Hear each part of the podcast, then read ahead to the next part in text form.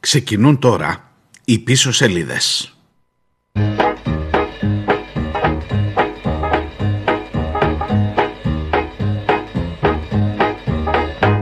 Now if you see my baby, my baby is oh so fine. She's long and lean and never mean. She tastes like cherry wine, and she's my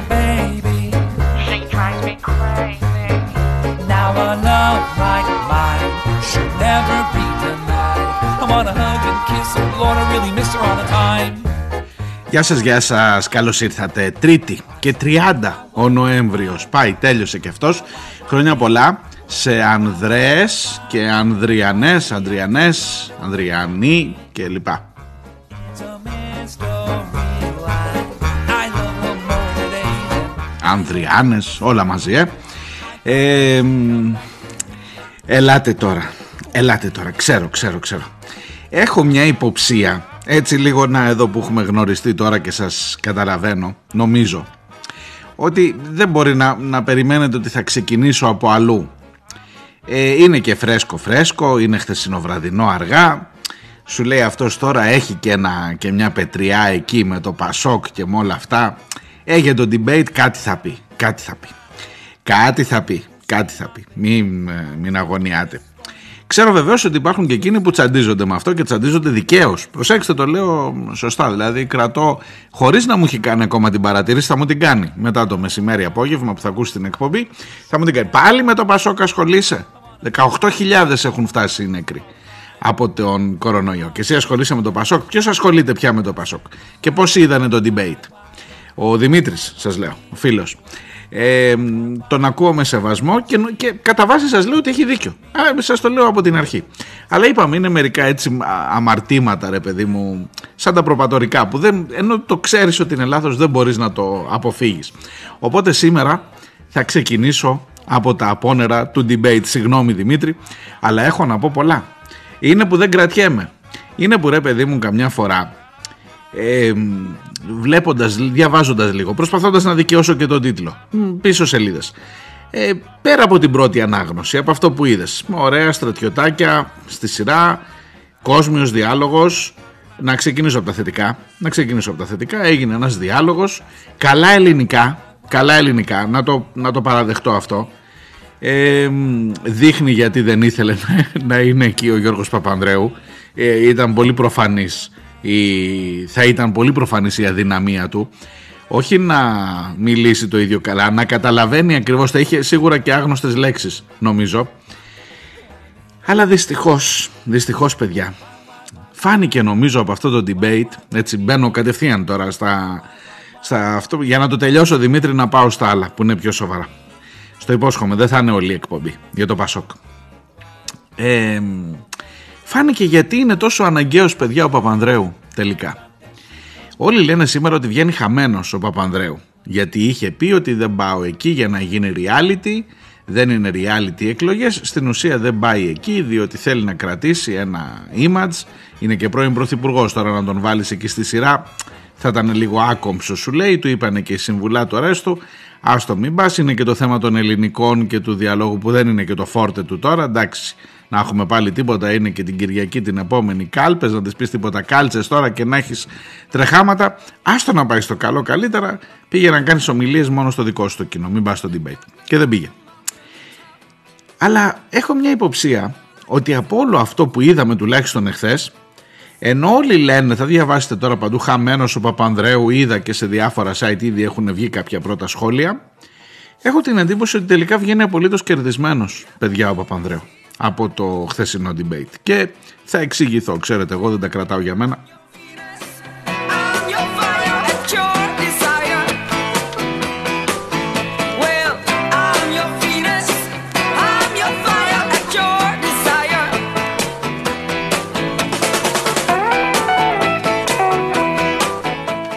Είμαι ο Μάριος Διονέλης, ακούτε πίσω σελίδες, σε λίγο διαφορετικούς ρυθμούς από την χθεσινή, την πολύ βαριά εκπομπή. Ξέρετε κάτι, ε, στο τέλος τους τα συμπεράσματα, δυστυχώς το τελευταίο διάστημα, είναι πάντα βαριά και δυσάρεστα και απογοητευτικά.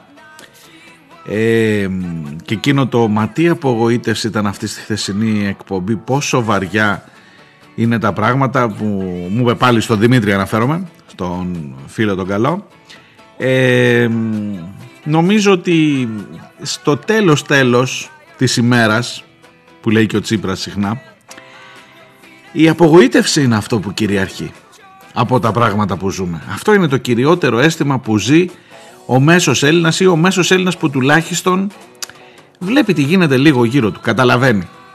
Τέλος πάντων, απλώνω πολύ το, τον τραχανά που λένε και στο χωριό μου και πρέπει να εξηγηθώ για όλα αυτά.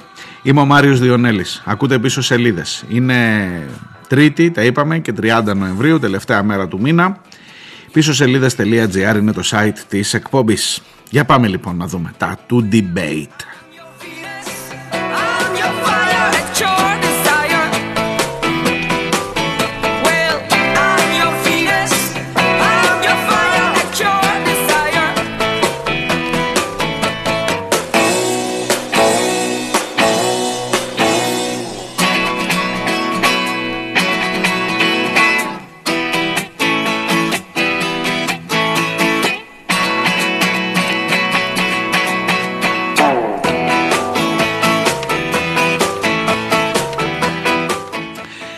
Καταρχάς μερικά τεχνικά. Ε, έτσι οι παρατηρήσεις σημειολογικές και σε ό,τι έχει να κάνει με το επικοινωνιακό κομμάτι και με το πώς σε μπάση περιπτώσει ο δημόσιος διάλογος διατυπώθηκε χθες το βράδυ από την δημόσια συχνότητα. Σας είπα, καλά ελληνικά. Έκπληξη ο Καστανίδης για μένα. Ίσως είχα πολύ καιρό να τον ακούσω, να τον παρατηρήσω. Καλά, παλαιοκομματικός, έτσι, παλιά σκοπής πολιτικός, παλιό Πασόκ, βαθύ Πασόκ, πιο βαθύ δεν έχει, πιο κάτω. Αλλά με λόγο που, εν πάση περιπτώσει, έδειχνε έναν άνθρωπο που είχε από κάτω ένα επίπεδο, ένα υπόβαθρο. Ε, μου άρεσαν τα ελληνικά του και μου άρεσε και η εκφορά και ο λόγος με τον οποίο, ο τρόπος με τον οποίο διατύπωνε το λόγο του με μεγαλύτερη αμεσότητα και μάλλον με λίγο λιγότερο άγχος από τους υπόλοιπους. Σου λέει εγώ έτσι και αλλιώς δεν πάω να βγω. Θα παίξει ένα ρόλο ρυθμιστή μετά και πάει να κεφαλαιοποιήσεις σε κύρος με βάση αυτά τα παλιά του παλιού Πασόκ και λοιπά το πρόσωπό του που έρχεται από εκείνη την ένδοξη εποχή και το κατάφερε νομίζω σε γενικές γραμμές. Ε, διάλογος κόσμιος στο μεγαλύτερο μέρος, όχι σε όλο το μέρος κόσμιος, χωρίς, ίσως, ίσως και βαρετός. Ίσως και βαρετός. Εκεί θέλω να καταλήξω. Να σας πω δηλαδή γιατί ο Παπανδρέου είναι πιο κερδισμένος από αυτή την ιστορία. Ε, θέματα. Ναι, πέντε μεγάλες θεματικές ενότητες, η οποία κάθε θεματική ενότητα ήταν ένα κατεβατό, ήταν ολόκληρη έκθεση. Ήθελες πάνω από 1,5 λεπτό να πεις μόνο τον τίτλο της κάθε θεματικής ενότητας ε, και μετά είχε 1,5 λεπτό να κάνεις μια ερώτηση στον έναν υποψήφιο κάθε δημοσιογράφος. Ε, εντάξει, το γεγονός ότι σε αυτή τη χώρα αδυνατούμε να κάνουμε ένα debate της προκοπής, έναν δημόσιο διάλογο είτε πολιτικών αρχηγών είτε υποψηφίων για ένα κόμμα και πηγαίνουμε σε αυτό το μονολυθικό πράγμα της ΕΡΤ που η κυρία Παρασκευοπούλου χθες ήταν και πολύ υπερήφανη η μεγάλη καινοτομία είναι ότι θα κάνουν ερώτηση ο ένας τον άλλο. Πα, σου λέω, μιλάμε τώρα. Ε, σχίστηκαν τα έγκατα της Αγίας Παρασκευής αφού σου λέει τέτοιο, τέτοια καινοτομία. Είχαμε να δούμε, τι να σου πω τώρα. Για αυτή την ΕΡΤ παλέψαμε όλοι εμείς, να θυμάστε για να την ξανανοίξουμε.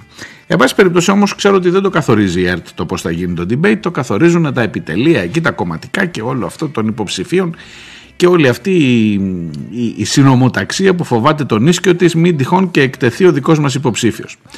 Και έτσι ενώ σε άλλες χώρες ας πούμε πηγαίνουν, εξώ συζητάνε απευθείας, ρωτάει ο ένας τον άλλον, έχει ένα συντονιστή ρε παιδί μου να κρατάει ένα, τα μπόσικα. Δεν λέω να γίνει ring, αλλά ας δύο ανθρώπους να κουβεντιάσουν ένα πάρει ευχή. Δηλαδή λες και είναι ανώριμο το κοινό από κάτω, είμαστε ανώριμοι εμείς όλοι, να παρακολουθήσουμε μια συζήτηση δύο πραγματικών ανθρώπων. Κρατήστε το αυτό το πραγματικών ανθρώπων, που, που διαφωνούν, ρε παιδί μου, διαφωνούν. Ένας λέει θέλω να γίνω εγώ πρόεδρος, και άλλος λέει θέλω να μην γίνεις εσύ να γίνω εγώ πρόεδρος.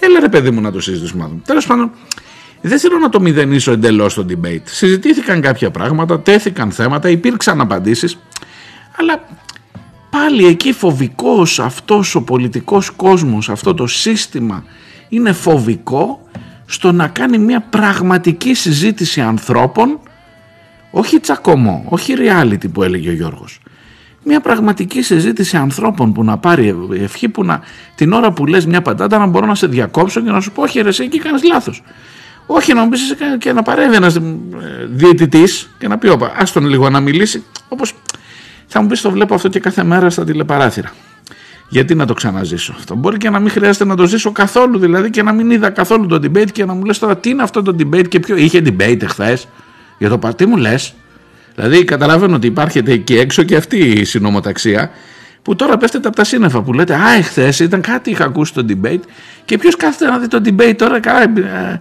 η δική σου επαγγελματική διαστροφή δηλαδή είναι αυτή που πρέπει να τη χρεωθώ εγώ τώρα ως ακροατής των πίσω σελίδων. Δεν σας πιάνω και πουθενά. Εν πάση περιπτώσει, εγώ θα τα πω, γιατί άμα δεν τα πω θα σκάσω, ξέρετε. Οπότε μετά ο καθένας βγάζει τα συμπεράσματα του. Ε, ε, ναι, συμπεράσματα και για αυτούς και για μένα. Ξεκάθαρα, ναι.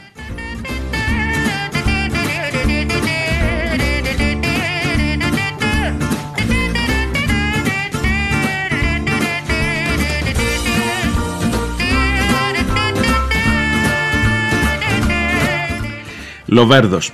Θυμάστε που σας έλεγα ότι ο Λοβέρδος είναι το δεξιό Πασόκ και που ρε παιδί μου δηλαδή πιο δεξιά μετά είσαι, έχει, έχει περάσει, έχει κάνει ένα βηματάκι, έχει περάσει τη δεξιά πτέρυγα αν το δεις έτσι γεωγραφικά ρε παιδί μου με βάση τα, την γεωγραφία που μας προέκυψε μετά τη Γαλλική Επανάσταση, το πώς κάθονται οι παρατάξεις στο, στα έδρανα. Έχει περάσει, έχει περπηδήσει τα έδρανα τα πρώτα της Νέας Δημοκρατίας και πάει ολοταχώς πιο πέρα. Αυτός πάει όσο πάει πιο πέρα. Καλά έχει φύγει και η Χρυσή Αυγή αλλά μη σου πω ότι αν θυμάστε είχε πει εξάλλου ότι είναι το μόνο γνήσιο κίνημα, λαϊκό κίνημα η Χρυσή Αυγή ο Ανδρέας Λοβέρδος. Ε, λοιπόν θυμάστε που σας έλεγα ότι είναι το δεξιό Πασόκ, σβήστε το. Ο Ανδρέας Λοβέρδος είναι το ακροδεξιό Πασόκ, ξεκάθαρα. Ακροδεξιό με τη βούλα. Δηλαδή, τι παραπάνω μέτρα για το μεταναστευτικό, τι ασφάλεια, τι βία, να αυτό, ο πολίτης μας ζητάει ασφάλεια. Εγώ είμαι πατριώτης, το ακούσατε, πατριώτης και το έβαζε έτσι με, αυτή την, με, αυτή την, με αυτό το αξάν και με αυτή την ένταση στη φωνή. Είναι πατριώτης αν δεν το καταλάβατε και μετά ξανά πατριώτης.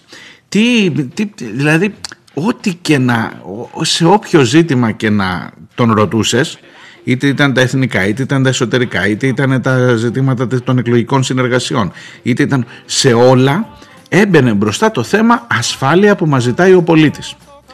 Ο νόμος που χρειάζεται περισσότερες ποινές, ναι είμαι υπέρ της θανατικής ποινής, είχα γράψει και εκείνο το άρθρο στα νέα, ε καταλαβαίνετε μετά αλλάξαμε το σύνταγμα, ήμουνα και εγώ αναγκασμένος να σε αυτό, αλλά με, με ζόρισμα το έκανε και δεν είναι ακόμα, δηλαδή μας έκανε χάρη που δεν είναι υπέρ της θανατικής ποινής ο Ανδρέας Ολοβέρδος.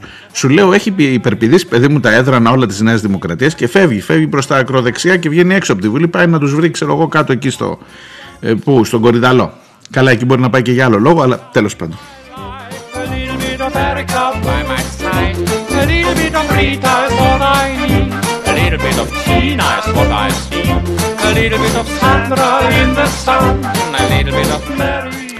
Νίκος Ανδρουλάκης Εσύ τώρα είσαι νέος Είσαι και κριτικός Είσαι έτσι αυτό το νέο αίμα που έρχεται ήταν και γραμματέας. Κάποτε είχαμε κάνει μια συνέντευξη στο κόκκινο με τον Νίκο Ανδρουλάκη. Του λέω, του είχα πει τότε, ε, αποκλείς να είσαι υποψήφιος για, για την Προεδρία του Πασόκ. Δεν απαντούσα από τότε. Το πήγαινε λίγο έτσι, λίγο από εκεί, λίγο από εδώ. Λίγο τέτοιο. Είχε βγει τότε γραμματέας και τον είχαμε φρέσκο-φρέσκο. Ε, ακό, ε, ακόμα ο ίδιος έμεινε. Θα μου πεις και εγώ μπορεί να έμεινα ο ίδιος ακόμα. Εντάξει, το παραδέχομαι.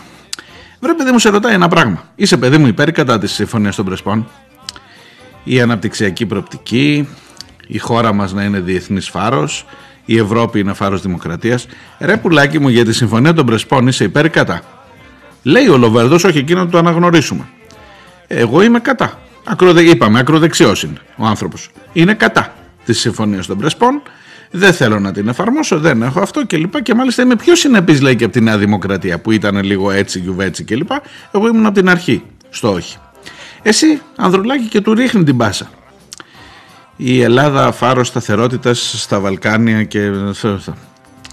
Πες πουλάκι μου. Πες πουλάκι μου. Δηλαδή πιο στιφός πεθαίνεις.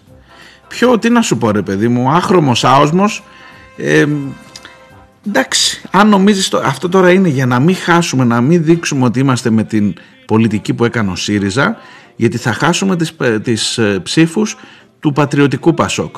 Άμα πω ότι είμαι κατά της συμφωνίας, θα φανώ και εγώ ακροδεξιός σαν το Λοβέρδο και θα χάσω του αριστερού Πασόκ.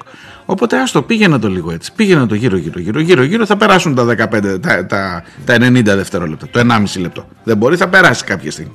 Και περνάει το 1,5 λεπτό, ακούγεται εκείνο το γκονγκ, το γκάγκ. Και γεια σας, πάμε στην επόμενη ερώτηση.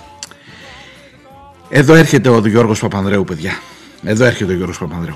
Ε, για τους άλλους δεν θα σας πω. Μάλλον πριν σας πω για τον Γιώργο, να πω μια κουβέντα να μην τους αδικήσω. Σας είπα, ο Καστανίδης ε, αξιοπρεπής παρουσία και πολύ καλή η κίνησή του έδειξε και έτσι ένα στίγμα ενότητας ε, το ότι δεν δέχτηκε να κάνει καμία ερώτηση σε κανέναν και θα εμείς θα πάμε όλοι μαζί και δεν θέλω κάποιον συνυποψήφιό μου κλπ. Κέρδισε πόντους στο εσωτερικό παιχνίδι αυτό του Πασόκ.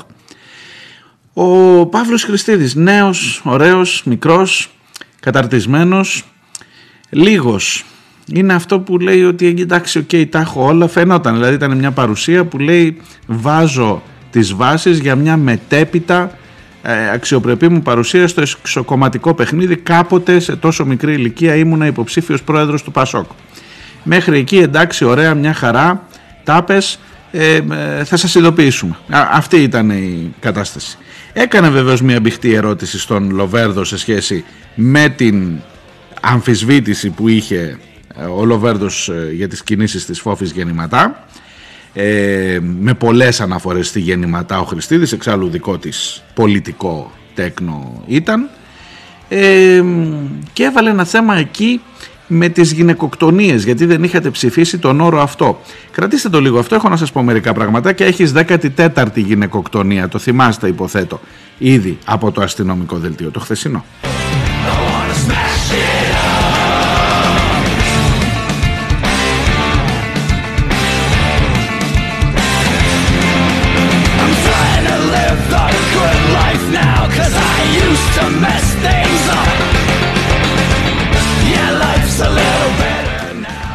και ο Παύλος Γερουλάνος τι να σας πω τώρα κι εγώ. Η επιχείρησή μας στο ηχθειοτροφείο στην Κεφαλονιά ναι για εκεί νομίζω είναι ιδανικός αλλά μάλλον μέχρι εκεί.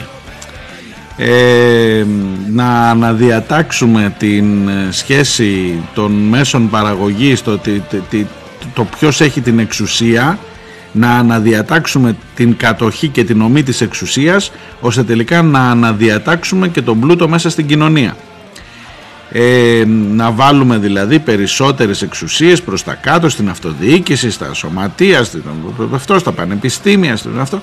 Γιατί ρε παιδιά δεν τα κάνατε εσείς ως Πασόκ τόσα χρόνια ας πούμε αυτά; Η αυτοδιοίκηση, ειδικά αν θυμάστε, είναι ο ένας λέει από τους τρεις πυλώνες η αυτοδιοίκηση, ο συνδικαλισμός ε, και ποιος ήταν ο τρίτος, θυμίστε μου. Εν πάση περιπτώσει, γιατί δεν τα κάνατε όλα αυτά και γιατί τα κάνατε σαν τα μούδρα σας και τις συνδικαλιστικές οργανώσεις και την αυτοδιοίκηση και το αυτό τελικά; ε, στο ηχθειοτροφείο στην Κεφαλονιά πραγματικά είναι ο ιδανικός άνθρωπος να του τρέξει. Πραγματικά. Συμφωνώ απολύτως. Και έρχομαι στο Γιώργο Παπανδρέου που έλειπε, παιδιά. Ξέρεις γιατί λέω ότι είναι κερδισμένος; Γιατί καταρχάς δεν εκτέθηκε με τα ελληνικά του θα δυσκολευόταν πολύ σε αυτό το πάνελ, είμαι σίγουρος. Άρα λοιπόν και δια της, δια της απουσίας είναι κερδισμένος ε, επειδή δεν εκτέθηκε αλλά κυρίως είναι κερδισμένος. Γιατί βλέπεις αυτό το πάνελ. Βλέπεις ρε παιδί μου αυτόν τον κόσμο τώρα έτσι τον Στυφό Ανδρουλάκη, τον ακροδεξιό Λοβέρδο τους άλλους τρεις ε, από μέτριους μέχρι λίγους. Ε, και λες τι περιμένω εγώ τώρα ως αν είμαι Πασόκ ας πούμε τι περιμένω για την επόμενη μέρα σε αυτό το κόμμα ρε παιδί μου. Για κάτσε να το δούμε. Μήπως τελικά αυτό που είναι το πιο σιγουράκι είναι να βάλεις εκεί πέρα. Το ρώτησαν κάποια στιγμή και οι δημοσιογράφοι. Έχω να σας πω και για τις ερωτήσεις. Πολλά. Έχω να σας πω και για τις ερωτήσεις. Ε, Μήπως να βάλεις ένα σιγουράκι όπως είναι από τη μεταπολίτευση και δόθε, είπαμε. Τρεις Παπανδρέου, δύο Καραμαλίδες, δύο Μητσοτάκηδες. Αυτό. Άντε και με κάτι διαστήματα, διαλύματα, ε, Σιμίτης, Τσίπρας, Σαμαράς. Αυτό είναι. Ε, Μήπως ε, από τον εμφύλιο και μετά, όχι από τη μεταπολίτευση και μετά εξαιρώντας τη Χούντα. Μήπως είναι πιο σιγουράκι αυτό; Μήπως τουλάχιστον ρε παιδί μου έχεις μια ασφάλεια, ξέρω εγώ, νιώθει τώρα ο μέσος ψηφοφόρος του Πασόκ. Από όλους αυτούς, μήπως να βάλουμε ωραία ένα Παπανδρέου που τουλάχιστον έχει το κεφάλι σου ήσυχο. Με, με την έννοια έχεις το κεφάλι σου ήσυχο. Με την έννοια ότι ρε παιδί μου ξέρεις πού θα τα χρεώσεις μετά. Ξέρεις τι παίρνεις, δεν παίρνεις γουρούνι στο σακί να σου βγει ακροδεξιός σαν το Λοβέρδο, να σου βγει ε, έτσι λίγο νερόβραστο σαν τον Ανδρουλάκη. Ε, λες Παπανδρέου είναι. Και έχεις και εσύ ε, ήσυχη την συνείδησή σου ότι μέχρι τις άλλες εκλογές που θα έρθει να τον ψηφίσω και αυτό και χάλια να τα κάνει ε, Παπανδρέου είναι τον, δηλαδή με την ίδια άνεση που τον ανεβάζω, με την ίδια άνεση τον κατεβάζω. Οπότε δεν έχεις το κεφάλι σου ήσυχο πραγματικά. Μήπως δηλαδή από όλη αυτή τη μετριότητα που είδαμε χθες, τελικά ξέρει ο Παπανδρέου τι κάνει. Ξέρει ο Γιώργος. Σου λέει πάλι σε μένα θα έρθετε. Από αυτούς εκεί, θυμάστε εκείνη τη διαφήμιση που έλεγε που της έχει πάρει ένα αυτοκίνητο καινούριο και της το δίνει δώρο τα κλειδιά κλπ. Αυτή χαίρεται στην αρχή, αλλά μετά βλέπει το κλειδί και λέει δεν είναι όμως γκολφ. Κάνω και διαφήμιση τώρα. Ναι, αλλά δεν είναι γκολφ. Και χαλάει το σκηνικό εκεί. Έτσι είναι και με το αυτό. Δηλαδή, όποιον και να βγάλεις από αυτούς, ναι, αλλά δεν θα είναι Παπανδρέου, ρε, Οπότε, εκεί ποντάρει ο άλλος.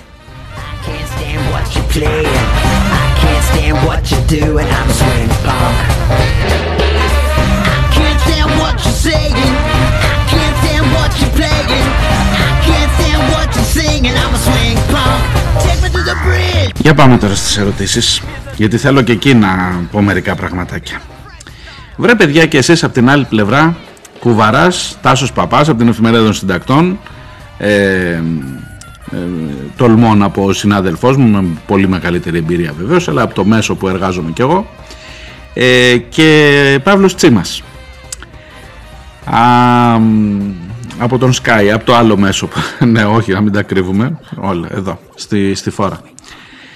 Ε, καλές ερωτήσεις βέβαια παιδιά. Μερικές στρίμωξαν και λίγο την κατάσταση. Δεν λέω δεν λέω μπήκαν μερικά πραγματάκια αλλά δεν μου λέτε έτσι για να έχουμε καλό ρώτημα. Δεν σκέφτηκε ρε παιδί μου κανένας. Κανένας δεν σκέφτηκε να ρωτήσει έτσι. Με εκείνα τα λεφτά που χρωστάτε στο Πασό, καλά παιδιά, η σοσιαλδημοκρατία που θα έρθει να μας σώσει, που ανεβαίνει σε όλη την Ευρώπη, που ξαφνικά δείχνει ότι παίρνει τα πάνω της, που είναι τελικά η λύση, διότι μόνο η σοσιαλδημοκρατία μπορεί να εγγυηθεί την υγεία, την παιδεία, το, το κοινωνικό δίχτυ προστασίας για τους αδύναμους κλπ. Κάτι λεφτά που χρωστάτε, παιδιά, τι γίνεται, πού είμαστε; Κάτι λεφτά μαζί, Πασόκ Νέα Δημοκρατία, είναι 600 δισεκατομμύρια να ξέρετε. 600, συγγνώμη, 600 εκατομμύρια. Είναι πάνω από μισό δις. Του Πασόκ της Νέας Δημοκρατίας είναι λίγο περισσότερα, είναι 350. Του Πασόκ είναι εκεί καμιά τρακοσαριά. Τα φτάνουν, λίγο τα έχουν περάσει μάλλον. Τι γίνεται παιδιά με αυτά τα λεφτά; Κάτι δάνεια που τα πήραμε με αέρα με την προοπτική του ποσοστού που θα έπαιρνε, του αναμενόμενου ποσοστού που θα έπαιρναν στις εκλογές. Αυτό ήταν η εγγύηση για το δάνειο που θα παίρνανε γιατί αναλόγως θα παίρνανε και την κρατική χρηματοδότηση. Μόνο που η κρατική χρηματοδότηση ήταν η υποπολαπλάσια από το δάνειο που παίρνανε. Και τώρα έχει μείνει το δάνειο και έτσι άλλαξε μαζί με το όνομα, το Πασόκ, και το, που το έκανε Κινάλ, ε, αλλάξανε και αφημί όπως ξέρετε. Ένας ρε παιδιά δεν βρέθηκε να ρωτήσει τι γίνεται με αυτά τα λεφτά που είναι. Και πότε σκοπεύετε ας πούμε να τα, έτσι, να τα δώσετε πίσω. Με τις τράπεζες τι γίνεται γιατί δεν σας κυνηγάνε για πληστηριασμούς. Ένας ρε παιδί μου δεν, δεν βρέθηκε να κάνει μια ερώτηση τέτοια.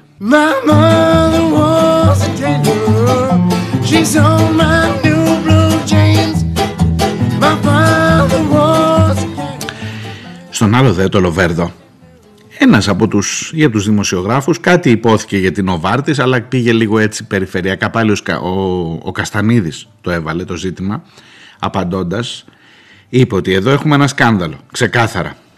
Και ότι κάποιοι έχουν χρηματοδοτηθεί ξεκάθαρα. Για ποιο χτυπάει η καμπάνα, Αντρέα, χρόνια πολλά, Αντρέα. Αλλά ευθέως την ερώτηση, όπως την κάνουν στην Ολλανδία, που έλεγε και ο Μητσοτάκης, ευθέως ρε παιδί μου. Αυτός εκεί ο κύριος ο ένας, ο πρώτος, ένας, δύο, τρεις, τέσσερις, ο πέμπτος, ο τέταρτος από εσάς είναι υπόδικος ρε παιδί μου. Πώς πώς το αντιμετωπίζετε, και εσείς κύριε ο ίδιος και οι υπόλοιποι, πώς το αντιμετωπίζετε; Και όταν στις μεταξύ τους ερωτήσεις, δεν ρώτησε ο ένας τον, κανένα τον Λοβέρδο, βρε παιδί μου, εσύ είσαι ο υπόδικος. Τι γίνεται με αυτή την υπόθεση, κανένας, ούτε αυτό είχε αξία.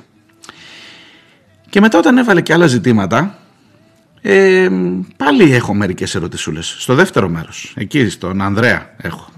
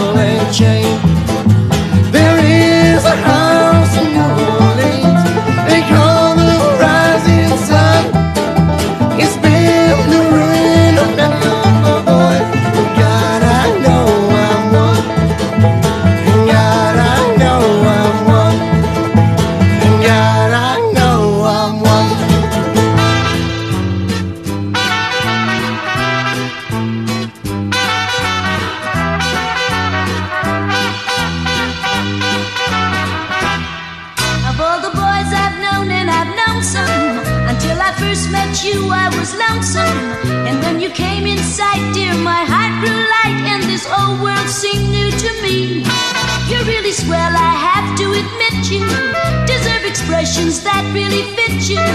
And so I've racked my brain hoping to explain all the things that you do to me. By mere to shame, please let me explain. By mere to shame means that you're grand. By mere to shame, again I'll explain. It means you're the very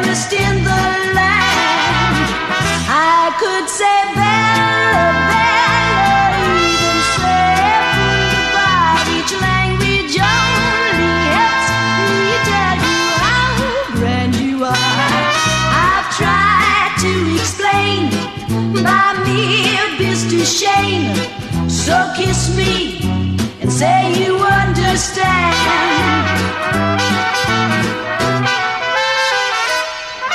By me, if it's a shame you've heard it all before, but let me try to explain. By me, it's to shame means that you're grand. By me, it's to shame, it's such an old refrain, and yet I should explain. It means I am begging for your help. ser bela.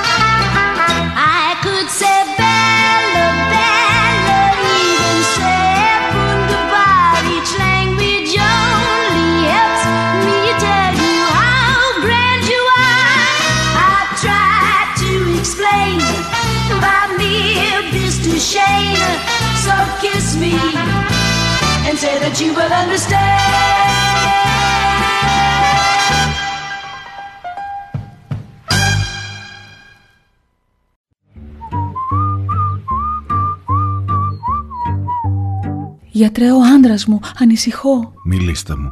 Σας ακούω. Τον τελευταίο καιρό μου λέει περίεργα πράγματα. Μου λέει πως ίσως ο Κυριάκος να μην είναι και τόσο κακός. Πως η αριστεία μπορεί να πάει τη χώρα μπροστά. Μου λέει πως ο ΣΥΡΙΖΑ είναι κόμμα της αριστεράς και της οικολογίας. Τα βράδια πετάγεται ιδρωμένο και μονολογεί Πασόκ, σώσε μας! Πάρτε αυτό. Θα τον βοηθήσει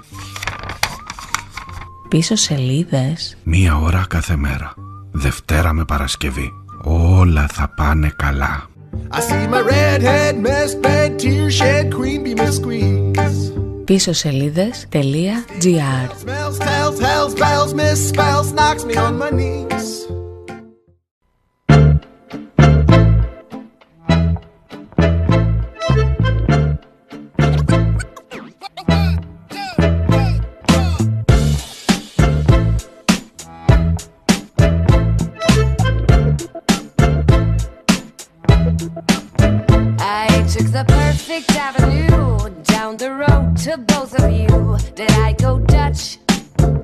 This is too much. With all the money in the world, you could never buy this girl quite enough. It will be tough. If romancing me with neons is something you should do, make the letters bright and luminous and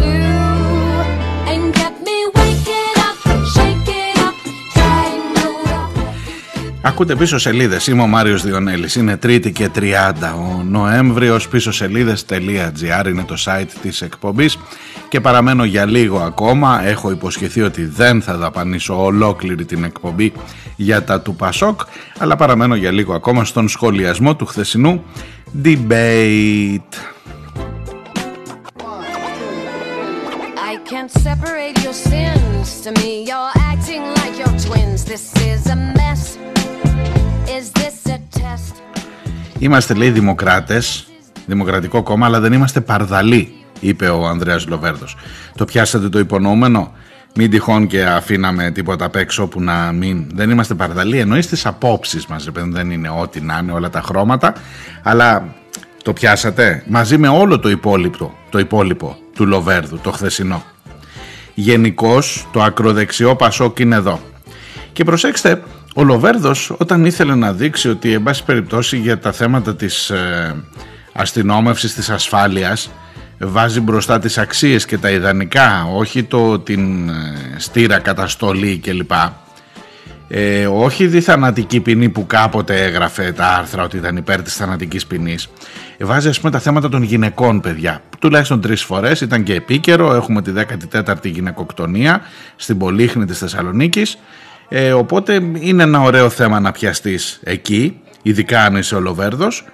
Και μάλιστα έλεγε να οι γυναικοκτονίες και πόσο βία υπάρχει μέσα στα σπίτια και τι ξύλο πέφτει μέσα στα σπίτια και πολύ σας λέω με ένα κοινωνικό πρόσωπο ρε παιδί μου δηλαδή σε σχεδόν φεμινιστή θα τον έλεγες αν δεν τον ήξερε κανείς θα έλεγε βρεσί αυτός εδώ είναι φεμινιστής Κάτι πήγε να τον ρωτήσει ο, ο, ο Χριστίδης γιατί δεν ψηφίσατε τον όρο γυναικοκτονία που τον έβαζε και η Φόφη που πέθανε; Και τώρα όποιος αναφέρεται στη Φόφη καταλαβαίνετε ότι δημιουργεί ένα κλίμα συγκίνησης και δημιουργεί αντανακλαστικά προς την ανάποδη για όποιον δεν σεβάστηκε τη Φόφη και σίγουρα ο Λοβέρδος ήταν ένας από αυτούς που δεν σεβάστηκαν τη Φόφη. Ε, να το κάνουμε, να το κάνουμε. Και τη γυναικοκτονία. Να την ε, εντάξουμε στους ε, πολιτικούς μας όρους και στο ποινικό μας σύστημα, είπε ο Λοβέρδος. Και έγινε ακόμα πιο φεμινιστής μετά. Και δεν βρέθηκε ένας κερατάς, ένας από όλους αυτούς, να τον ρωτήσει, δεν μου λες μια που λέμε για γυναίκες, Κάτι οροθετικές γυναίκες που τις διαπόμπευες ως Υπουργός Υγείας που μία από αυτές αυτοκτόνησε, τις θυμάσαι, σου λένε τίποτα. Ήσουνα τότε με τις γυναίκες. Έχεις δει τι σου έχουν σούρει οι γυναικείες οργανώσεις και τι χρωστούμε να έχεις εκεί, σε αυτό το κομμάτι της κοινωνίας που μου το παίζεις και φεμινιστής; Αλλά σας λέω, ξεχνιέται ρε παιδί μου, ξεχνιέται. θα ξεχάστηκαν να τον ρωτήσουν και γι' αυτό. Βεβαίως καταλαβαίνω, θα μου πείτε τώρα εσύ είσαι έξω από το χορό, μπορεί να ζηλεύεις λίγο που δεν είσαι στο debate μου, ξύδι, ε, και άρα άμα ήσουν εκεί να τα ρώταγες εσύ. Ε, αυτοί που ήταν εκεί δεν υποτιμώ των δημοσιογράφων τη δουλειά των συναδέλφων και οι τρεις είναι αξιόλογοι. Αλλά ε, μου έλειψαν, ειδικά, άσε το, ειδικά οι ερωτήσεις για τα οικονομικά του Πασόκ. Τι θα γίνει παιδιά με τα λεφτά; Είναι δυνατόν να χρωστάς 300 εκατομμύρια και να μου ψηφίζεις μετά για νόμους για κόκκινα δάνεια και για πρώτη κατοικία και για πληστηριασμούς; Τα δικά σου τα χρωστούμενα και να μου την έχεις κάνει γυριστή επειδή άλλαξες αφημί που άλλαξες κόμμα. Μπορείς, Ανδρέα Λοβέρδο, να ξανακάνεις το Πασόκ Πασόκ αν έχει μετά το ίδιο αφημί, ή θα είναι Πασόκ Παύλα κάτι άλλο για να είναι καμουφλαρισμένο ότι δεν είναι το ίδιο για να κρατήσει το άλλο αφημί, ή θα βγάλεις άλλο αφημί για να τα ξαναπάρεις από την αρχή; Και ό,τι είναι στα προηγούμενα αφημί, άστα να τα πάρει ο κόρακα και δεν βαριέσαι. Α χρωστάει να τα πληρώσουν οι επόμενες γενιές. Αυτό τώρα είναι κόμμα που θέλει να ξαναφέρει πίσω τους νέους για δουλειές, που θέλει να δημιουργήσει θέσεις εργασίας, που θέλει να κάνει ανάπτυξη, που θέλει. Άστε που να σας λέω, τι να σας λέω τώρα, ε. Λοιπόν, από, αυτή την, από αυτό το σκηνικό. Α, επίσης πολύ σημαντικό, το που απίφθηνε ερώτηση ο καθένας. Σας είπα, ο Καστανίδης ήταν μάλλον πιο πονηρά σκεπτόμενος και πιο ορθά πράτων. Δεν ερώτησε κανέναν. Γιατί, γιατί; Ο Ανδρουλάκης ρώτησε τον Καστανίδη για την ενεργειακή μετάβαση αν συμφωνεί, δηλαδή βρήκε ένα θέμα που συμφωνεί, έχει να κάνει και με την ε, ε, Βόρεια Ελλάδα στην Δυτική Μακεδονία που είναι και η καταγωγή του Καστανίδη και είπε ότι από αλιγνητοποίηση που πρέπει και λοιπά και έδειξε ο, ο Ανδρουλάκης ότι με τον Καστανίδη κάπου μπορεί να τα βρούνε για το δεύτερο γύρο καλά να είμαστε χάρη μου να τα πούμε να βρεθούμε αντάμα. Ο Γερουλάνος ρώτησε τον Ανδρουλάκη για να του την πει λίγο γιατί δεν συμφωνείς με το δικό μου πρόγραμμα αυτό που λέει ότι πρέπει να, να διανύμουμε τον πλούτο κλπ. Κάτι το απάντησε ο Ανδρουλάκης, ναι ωραίο το πρόγραμμά σου, ευχαριστούμε, χαίρετε, θα σας ειδοποιήσουμε. Ο Λοβέρδος ρώτησε το Γερουλάνο για να δείξει ότι είναι μάλλον προς τα εκεί περιμένει, από εκεί περιμένει στο δεύτερο γύρο αν βρεθεί. Ε, γιατί δεν ανοίγουνε Παύλο μου το κόμμα όπως ζητήσαμε και εγώ και εσύ και όχι μόνο και στους ψηφοφόρους των άλλων κομμάτων και εκτός Ελλάδας και στο διαδίκτυο και στους νέους. Είναι δυνατόν να θέλουμε να φέρουμε τους νέους και να μην τους αφήνουμε να κρατήσουν μια επαφή με την Ελλάδα. Η επαφή με την Ελλάδα είναι να ψηφίσουν στις εκλογές του Πασόκ. Καταλάβατε; Να είσαι τώρα νέος επιστήμονας στην Βρετανία και να λες ρε παιδί μου νοστάλγησα λίγο από Ελλάδα. νοστάλγησα λίγο από Ελλάδα. Έτσι με έπιασε ρε παιδί μου ε, μια υπογλυκαιμία το πριν να δω κάτι να γλυκαθώ και να, τι να κάνω σήμερα δεν ψηφίζω στις εκλογές του Πασόκ για να πάρω λίγο άρωμα Ελλάδας, γεύσεις. Αυτή την εντύπωση έχει ο Λοβέρδος.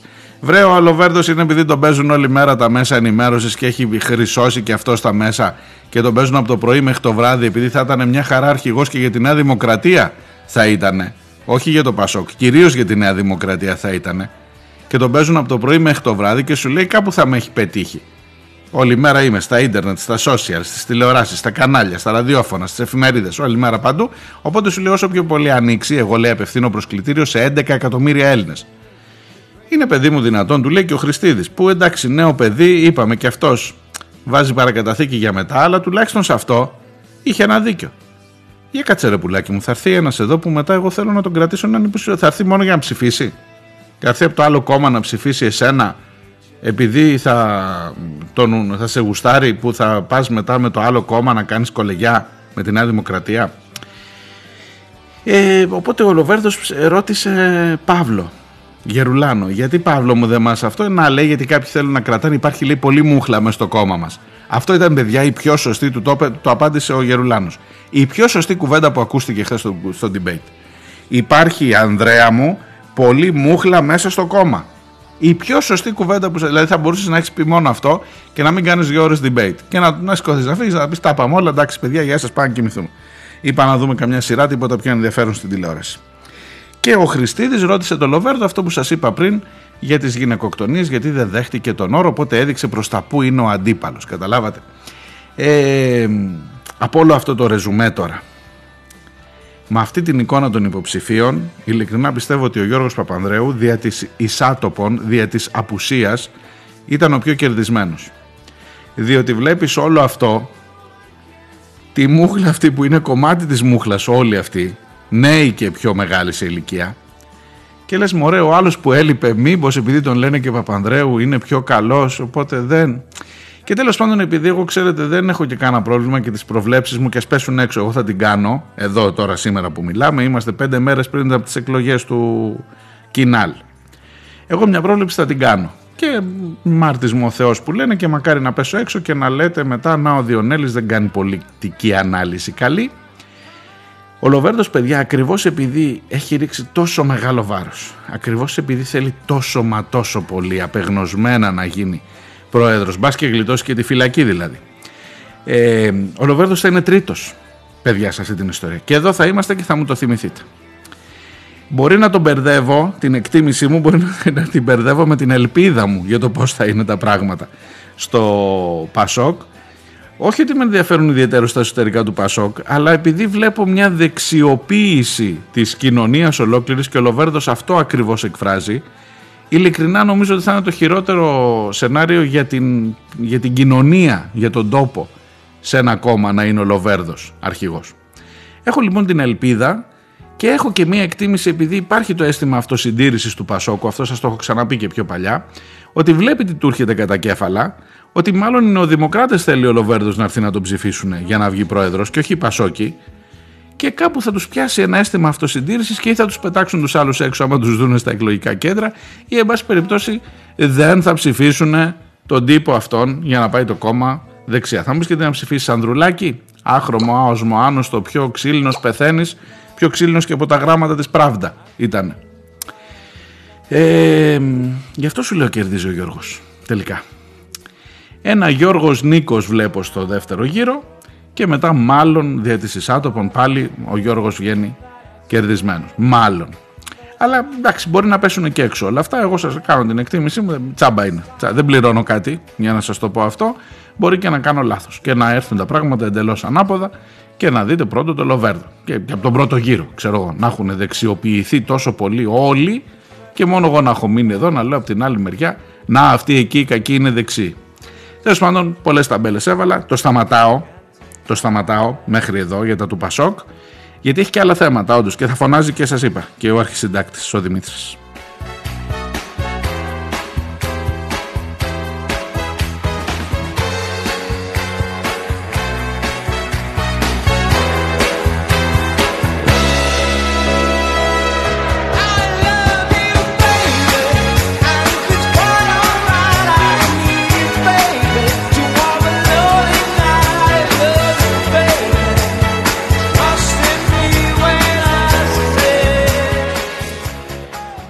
Στον αριθμό των απολειών, στον αριθμό των κρουσμάτων, νομίζω έχει μία σημασία, όχι για στατιστικούς λόγους, γιατί μιλάμε για ανθρώπινες ζωές, έχει μία σημασία να δείτε πόσο γρήγορα καλπάζει αυτό που ζούμε τώρα, που από τους 16.000 πήγαμε στους 17.000 μέσα σε ένα μήνα και κάτι.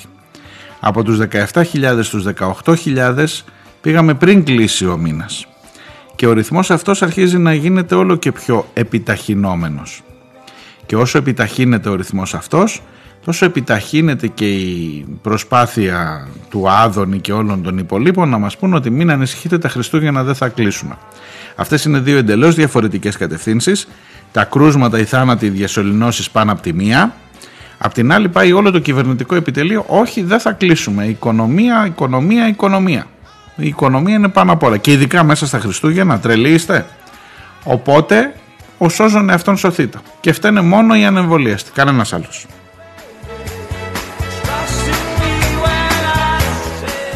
«18.067. Το συνειδητοποιείτε αυτό; Είπα και χθες κάτι, δεν το τεκμηρίωσα καλά και ενδεχομένως να μην το καταλάβετε. Δεν έχει τους περισσότερους θανάτους στην Ευρώπη η Ελλάδα το τελευταίο διάστημα στο τέταρτο αυτό κύμα έχει τον πιο γρήγορο ρυθμό αύξησης των κρουσμάτων σε σχέση με όλη την υπόλοιπη Ευρώπη. Την μας ξεπερνά μόνο η Ρουμανία που τα πάει τόσο άσχημα. Συνειδητοποιείτε όταν σας διαβάζω το νούμερο 18.067. Είναι άνθρωποι αυτοί που έχασε αυτή η χώρα 18.067 και από τους 18.000 πέρυσι τέτοια εποχή ήμασταν στους 800, στους 900 τους έχεις χάσει μέσα στον τελευταίο χρόνο. Που υποτίθεται ότι ο τελευταίος χρόνος ήταν το τελευταίο μίλι που έχεις και εμβόλια τον τελευταίο χρόνο. Θέλετε καμία άλλη απόδειξη ότι τα πράγματα δεν πάνε καλά και ότι το lockdown είναι τόσο απαραίτητο; Πήρα και ένα μήνυμα από το Στάθη χθες που μου, ε, παρα, μου, μου δίνει μια άλλη άποψη. Μου λέει ότι κοίταξε να δεις το lockdown δεν μπορεί να το αντέξει η κοινωνία και κακώς το λες αυτό ε, και εν πάση περιπτώσει ότι καθίστε να σας το διαβάσω μισό λεπτό η κυβέρνηση παρόλο που δεν τα πάει καθόλου καλά ούτε, στο, ούτε εκεί βλέπει μπροστά της μόνο την οικονομία. Στην πραγματικότητα όμως το lockdown επιφέρει περιορισμό όχι μόνο της οικονομικής αλλά και της φυσικής δραστηριότητας. Αποτελεί ό,τι πιο αντιδημοκρατικό έχουμε βιώσει τα τελευταία 80 χρόνια. Είναι προτιμότερο να κλείσει τη μεταμεσονύκτια διασκέδαση και την εκκλησία, ε, αλήθεια στάθη και την εκκλησία, ε, ή να μετατρέψει τα ταξί σε συγκοινωνία παρά να επιβάλλει ξανά κάτι τέτοιο. Δεν το βλέπω καθόλου λογικό να στέλνω SMS για να βγω από το σπίτι λόγω των πολιτικών σκοπιμοτήτων του κάθε Μητσοτάκη ή του κάθε Τσίπρα, λέει ο Στάθης ο Σιμιανάκης. Κοίταξε, κατά βάση όντως είναι από τα πιο σκληρά πράγματα που έχουμε ζήσει το τελευταίο διάστημα. Δεν ξέρω αν τα 80 χρόνια, γιατί έχουμε περάσει και άλλα πράγματα και χούντες κλπ. Ε, έχει περάσει αυτός ο τόπος, όχι εγώ τουλάχιστον. Ε, αλλά είναι απαραίτητο. Ειλικρινά το πιστεύω ότι είναι απαραίτητο αυτή τη στιγμή. Και δεν το πιστεύω εγώ επειδή έτσι μου ήρθε. Ακούω γιατρούς που λένε φωνάζουν, κλείστε, κλείστε τα σχολεία, κλείστε άμεσα. Δεν γίνεται, δεν βγαίνει παρακάτω. Οι διασωληνωμένοι όλο και αυξάνονται. Οι διασωληνωμένοι έχουν φτάσει στους 657. Θυμηθείτε τη συνέντευξη Μητσοτάκη στο Μέγκα πριν από ένα μήνα που έλεγε δεν έχουμε τις, μην κοιτάτε το νούμερο των θανάτων, κοιτάξτε τον αριθμό των διασωληνώσεων σε σχέση με τα περσινά 600 Όταν το έλεγε αυτό ήμασταν στα 450. Και τελικά περάσαμε τα 600 και είμαστε στα 657 τώρα.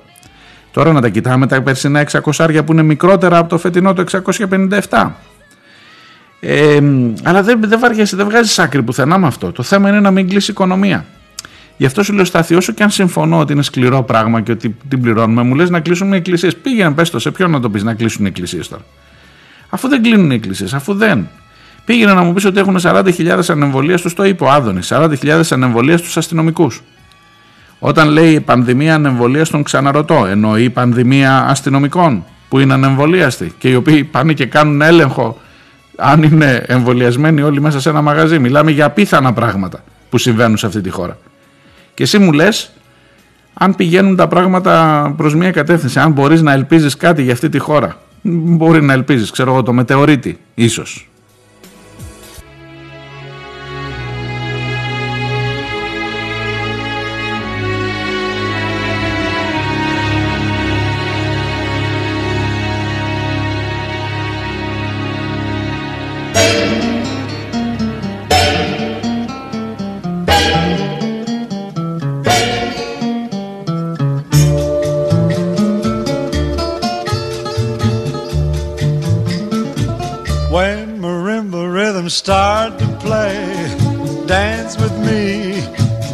make me sway like the lazy ocean hugs the shore. Hold me close, sway me more like a flower bending in the breeze. Bend with me, sway with ease. When we dance, you have a way with me. Stay with me, sway with me. Other dancers may be on the floor. Dear, but my eyes will see only you. Only you have the magic. Και μια που είπα για αστυνομία.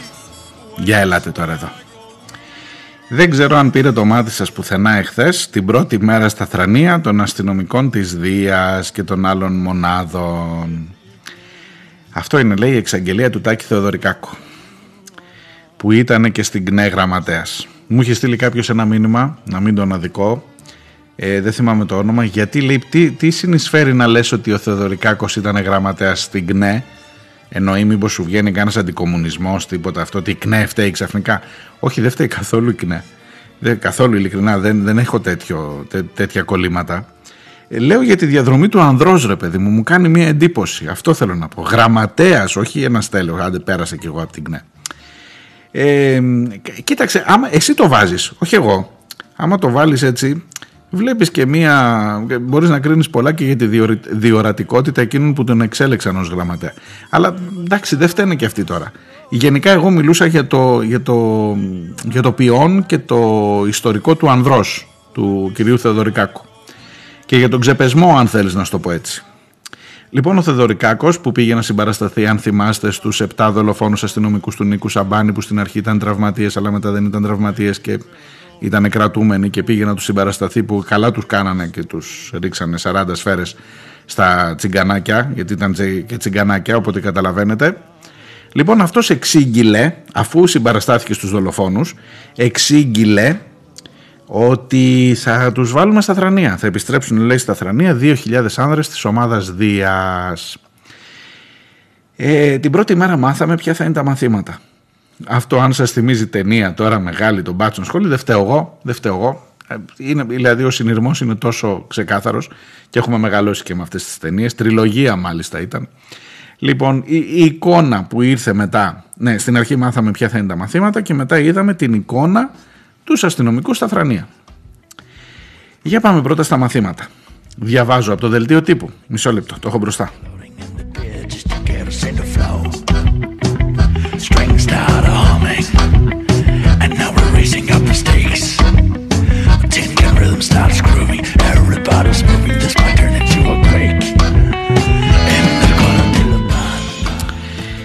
Λοιπόν, σας διαβάζω. Μαθήματα ποινικού δικαίου. Κόμμα. Κανόνες αστυνομικής λειτουργίας και χρήσης όπλων. Κόμμα. Αλλά και ρατσισμού και ανθρωπίνων δικαιωμάτων που αφορούν ειδικά δικαιώματα ΛΟΑΤΚΙ και κοινότητες Ρωμά. Μέχρι δικαιώματα, μέχρι μαθήματα συμπεριφοράς, ιδιαίτερα απέναντι σε άτομα με ειδικές ανάγκες. Διαχείριση θυμού, κόμμα, διαχείριση βίας και ειδικών θεμάτων ψυχολογίας και επικοινωνίας. Περιλαμβάνει μεταξύ άλλων το πρόγραμμα μετακπαίδευση. Έχω μερικές βασικές απορίες. Μπορεί να είναι λάθος διατύπωση, μπορεί εγώ να μην το καταλαβαίνω ή να μην έχω κάνει καλό ρεπορτάζ.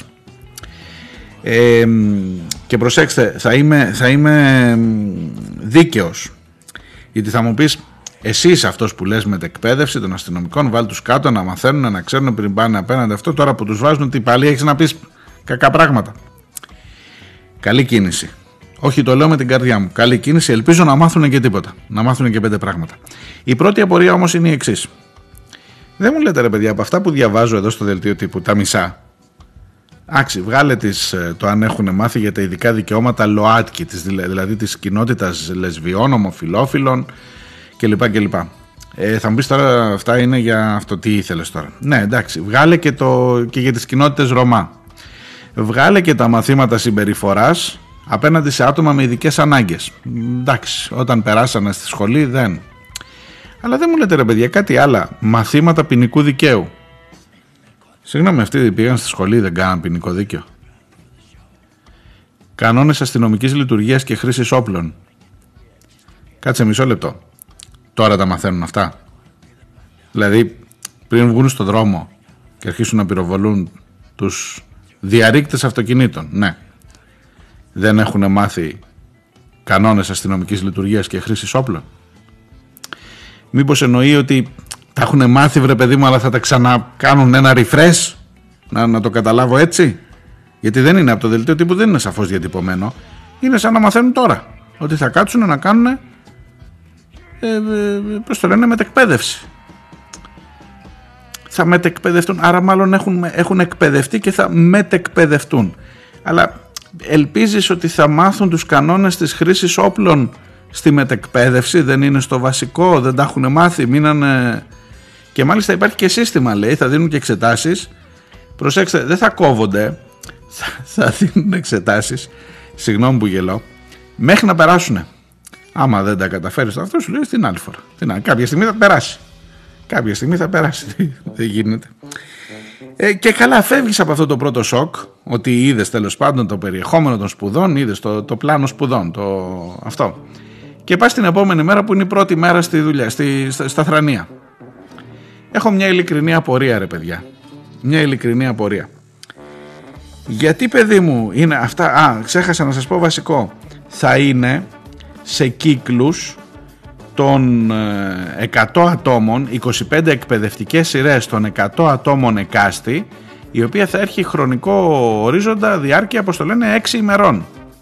Και θα ξεκινήσουν από τις 29 11 ξεκίνησαν από χθες και θα τελειώσουν στις 16 Ιουλίου του 22. Έχουμε δουλειά δηλαδή.